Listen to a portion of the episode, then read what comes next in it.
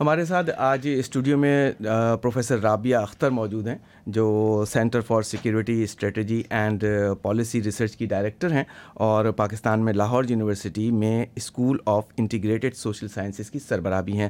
Doctor Rabia, آپ یہاں اس وقت آسٹریلیا کے دورے پر آئی ہوئی ہیں، تو کیوں نہ ہم شروع میں آپ سے یہ پوچھیں کہ آپ کا یہاں آسٹریلیا میں وزٹ کرنے کا ایکچوئل پرپس کیا ہے، کیا مقصد ہے؟ پہلی بات بہت شکریہ آپ کا یہاں مجھے مدعو کرنے کا. مجھے بہت خوشی ہے کہ یہاں ایس بی ایس اردو کی سروس رن کی جاتی ہے. سو میں بہت مشکور ہوں آسٹریلین ہائی کمیشن اسلام آباد کی جس نے میرا یہ دورہ ترتیب دیا تاکہ یہاں آ کے آسٹریلین اکیڈیمکس سے آسٹریلین تھنک ٹینک. سو میری 3 مختلف شہروں میں ایکسپرٹس اور اسکالر سے ملاقاتیں ہیں. میں آپ سے پہلا سوال آسٹریلیا کے حوالے ہی سے کرنا چاہوں گا کہ یہاں آپ جانتی ہیں کہ آسٹریلیا ایک خاص قسم کی صورتحال کا سامنا کر رہا ہے جہاں چین جیسا ملک اس کا سب سے بڑا ٹریڈ پارٹنر ہے اور وہ امریکہ کا سب سے بڑا ایک اتحادی بھی ہے، کیونکہ بڑے بڑے معاہدے کوآڈ اور آکس میں بھی اس کی شمولیت ہے. تو چین اور امریکہ کے درمیان بڑھتے ہوئے تناؤ کے تناظر میں آسٹریلیا کو اپنی خارجہ پالیسی کو متوازن بنانے کے لیے کن چیلنجز کا سامنا ہے؟ آئی تھنک یہ بہت ہی ایک اہم سوال ہے نہ صرف آسٹریلیا کے لیے بلکہ امریکہ اور چائنا کے لیے بھی، جو کہ آسٹریلیا کی فارن پالیسی کو بہت گہری نظر سے دیکھ رہے ہیں. آسٹریلیا کے لیے ایک نیوٹرل فارن پالیسی جو ہے ترتیب کرنا مشکل ہے بیکاز اس کے جو تعلقات ہیں امریکہ کے ساتھ، اس کے اندر ایک ایکسپیکٹیشن آسٹریلیا سے یہ ہے کہ اگر کبھی چائنا کے ساتھ ٹکراؤ ہوتا ہے ساؤتھ چائنا سی میں یا پیسیفک میں، تو آسٹریلیا جو ہے وہ اس الائنس کا حصہ ہونے کے تحت امریکہ کا ساتھ دے گا، برٹن کا ساتھ دے گا، انڈیا ہے، جاپان ہے، ساؤتھ کوریا ہے. یہ سارا جو الائنس کا سٹرکچر ہے یہ سب ایک طرف ہے اور چین ایک طرف ہے. تو ساتھ ساتھ ان کو یہ بھی بیلنس کرنا ہے کہ ان کے جو اقتصادی تعلقات ہیں چین کے ساتھ وہ اتنے مضبوط ہیں کہ لارجسٹ ٹریڈنگ پارٹنر ہونے کی وجہ سے وہاں پہ بھی بیلنس رکھنا بہت ضروری ہے. سو اس وقت ود ان آسٹریلیا اور آسٹریلیا کے باہر بھی جو لوگ ان حالات کو دیکھ رہے ہیں وہ یہ سمجھتے ہیں کہ آسٹریلیا اس وقت ایک بہت ہی مشکل مرحلے سے گزر رہا ہے اپنے خارجہ پالیسی کے حوالے. خطوں میں جنگیں ہوتی رہیں، چاہے وہ افغانستان ہو، چاہے عراق ہو، چاہے شام ہو، اس میں آسٹریلیا نے باقاعدہ فوجی طریقے سے بھی امریکہ کے ساتھ تعاون کیا ہے، جبکہ اس خطے کا ایک اور ملک نیوزی لینڈ بھی یہاں موجود ہے، اس نے اپنے آپ کو کسی طرح کی فوجی ایکٹیویزم سے الگ رکھا ہے.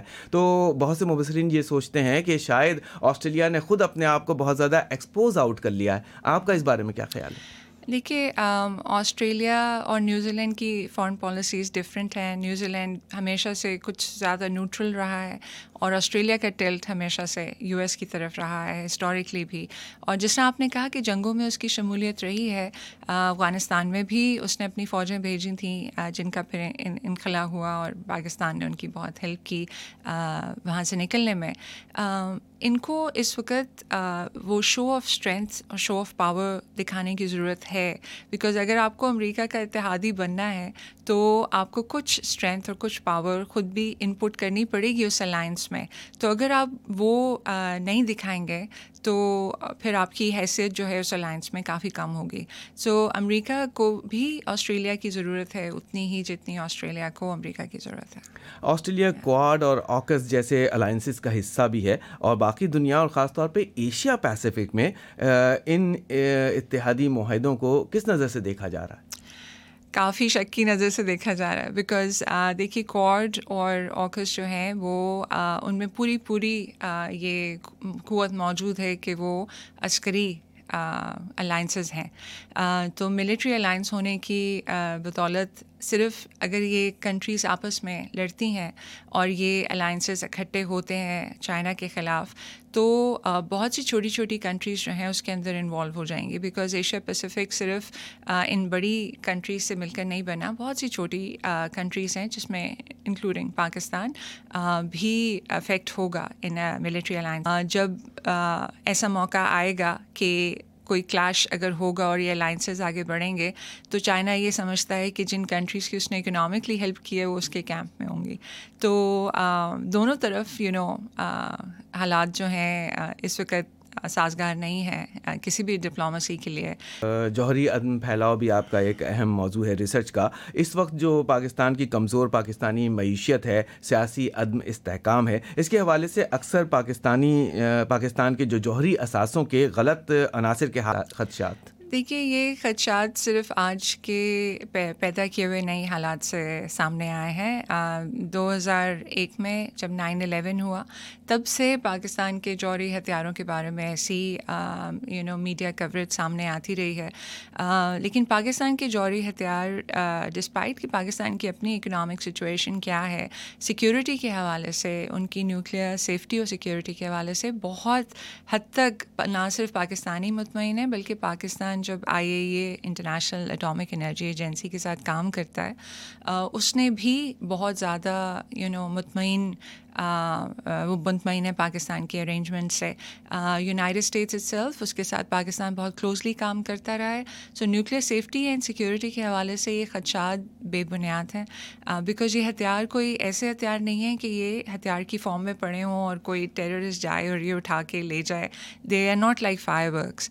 تو اس حوالے سے آئی تھنک پاکستانیوں کو مطمئن ہونا چاہیے, کیونکہ جو گورنمنٹ ہے, جو ملٹری اسٹیبلشمنٹ ہے, جو نیوکلیئر اسٹیبلشمنٹ ہے, جو اسٹریٹجک پلانس ڈویژن ہے, جو ان چیزوں کو دیکھتا ہے, اس کے اس حوالے سے انتظامات بالکل مکمل اور پورے ہیں.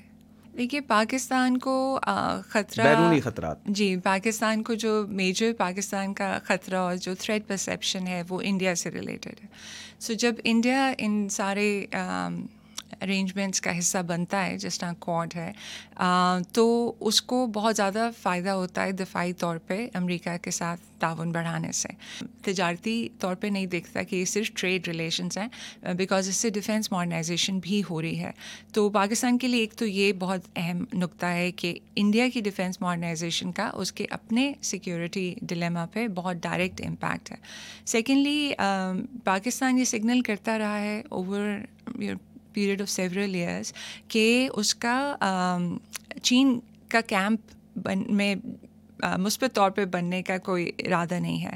سو وہ امریکہ کو بھی یہ تاثر نہیں دینا چاہتا کہ اس کو جب ضرورت پڑے گی تو اس کو کوئی ایک کیمپ چوز کرنا پڑے گا, بیکاز پاکستان یہ کہہ رہا ہے کہ یہ کولڈ وار 2.0 نہیں ہے, اس میں اس کو کوئی کیمپ چوز کرنا نہیں پڑے گا. اور چین کی طرف سے بھی پاکستان پہ کوئی ایسا دباؤ نہیں ہے, کوئی ایسے موقع پہ یہ ایکسپیکٹیشن نہیں دی گئی کہ جی آپ امریکہ کے ساتھ تعاون نہیں کر سکتے اگر آپ ہمارے ساتھ تعاون کر رہے ہیں. تو یہ میوچولی ایکسکلوزو ریلیشن شپس نہیں ہیں پاکستان کے لیے, اور پاکستان بارہا یہ بات کہہ چکا ہے. لیکن پھر بھی اگر ٹکراؤ ہوتا ہے ایشیا پیسیفک میں تو پاکستان کے لیے بھی آسٹریلیا کی طرح بہت مشکل ہوگی چوز کرنا کہ وہ نیوٹرالٹی رکھے اور دونوں سائڈس کو ڈپلومیٹک طریقے سے ایک دوسرے کے ساتھ ملائے. تو پاکستان نے پہلے بھی یہ برج کا رول ادا کیا ہے 1970s میں, اینڈ پاکستان ابھی بھی یہ کوشش کرے گا کہ وہ امریکہ اور چین کے دوران جو بھی معاملات ہیں اگر ان میں کوئی مثبت رول ادا کر سکتا ہے تو پالیسی پاکستان کی کوپریشن اور تعاون کی طرف ہوگی انسٹیڈ آف کانفرنٹیشن. مگر افغانستان سے امریکہ کے انخلا کے طریقہ کار کو آپ کس طرح دیکھتی ہیں, اور خاص طور پہ اس تناظر میں کہ امریکہ وہاں سے نکل گیا ہے مگر ابھی تک وہاں پہ جو انتظامیہ ہے اس کو عالمی سطح پر تسلیم نہیں کیا گیا؟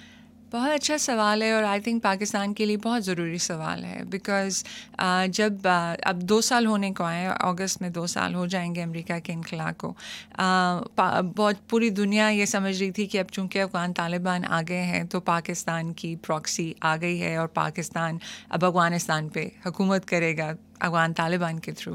لیکن خود پاکستان کے لیے بھی بہت شاکنگ رہا ہے کہ افغان طالبان سے ان کے اس طرح تعلقات استوار نہیں ہو سکے. پہلا جو ان کے درمیان پرابلم ہے وہ ریکگنیشن کا ہے, جو کہ افغان طالبان سمجھ رہے تھے کہ پاکستان وہ واحد کنٹری ہوگا یا پہلا کنٹری ہوگا جو ان کو ریکگنائز کر لے گا. لیکن پاکستان نے ابھی 2 سال ہونے کو آئے ہیں اور کہا ہے کہ ہم multi stakeholder consensus develop کریں گے. سو ہم اکیلے نہیں ہوں گے جو آپ کو ریکگنائز کریں گے, پورے خطے کو آپ کو ریکگنائز کرنا پڑے گا. یہاں رہنے والے پاکستانیوں کے لیے اس خطے میں جیو پولیٹیکل صورتحال کا کون سا ایسا مثبت پہلو ہے جو آپ ان سے بتانا چاہیں گے؟ بہت ہی مشکل سوال ہے، اینڈ میں سمجھ سکتی ہوں کہ جو پاکستان سے باہر ہیں اور جب وہ خبریں سنتے ہیں پاکستان کے بارے میں تو صرف نگیٹیو رپورٹنگ کے علاوہ ان کے پاس کوئی مثبت بات نہیں آتی ہے. لیکن میرا اپنا ماننا یہ ہے کہ پاکستان ایک ایسا ملک ہے جو انپریڈکٹیبل ہے اور ابھی حالات سازگار نہیں ہیں، لیکن اس کا مطلب یہ نہیں ہے کہ آگے آنے والے سالوں میں بہتری نہیں آئے گی. پاکستان سے بہت سے نوجوان جو ہیں باہر اعلیٰ تعلیم کے لیے جا رہے ہیں. کچھ لوگ اس کو برین ڈرین کے طور پہ دیکھتے ہیں، لیکن میں اس کو اس طرح سے دیکھتی ہوں کہ وہ پاکستان کی ترجمانی کرتے ہیں باہر کے ممالک میں جا کے اور وہاں پڑھتے ہیں. وہ پاکستان کے امبیسڈرز ہیں اور کبھی نہ کبھی وقت گزرنے کے ساتھ ساتھ ان کی واپسی ہوگی پاکستان میں. اور پاکستان کی جی بالکل، میں خود امریکہ میں پڑھنے کے بعد پچھلے 8 سال سے پاکستان میں سرو کر رہی ہوں، تو میں سمجھتی ہوں کہ ہم سب اپنی اپنی جگہ میں اپنی اپنی حیثیت میں کنٹریبیوٹ کر سکتے ہیں انٹرنیشنل کمیونٹی کی طرف پازیٹیو امیج بلڈنگ میں پاکستان کی.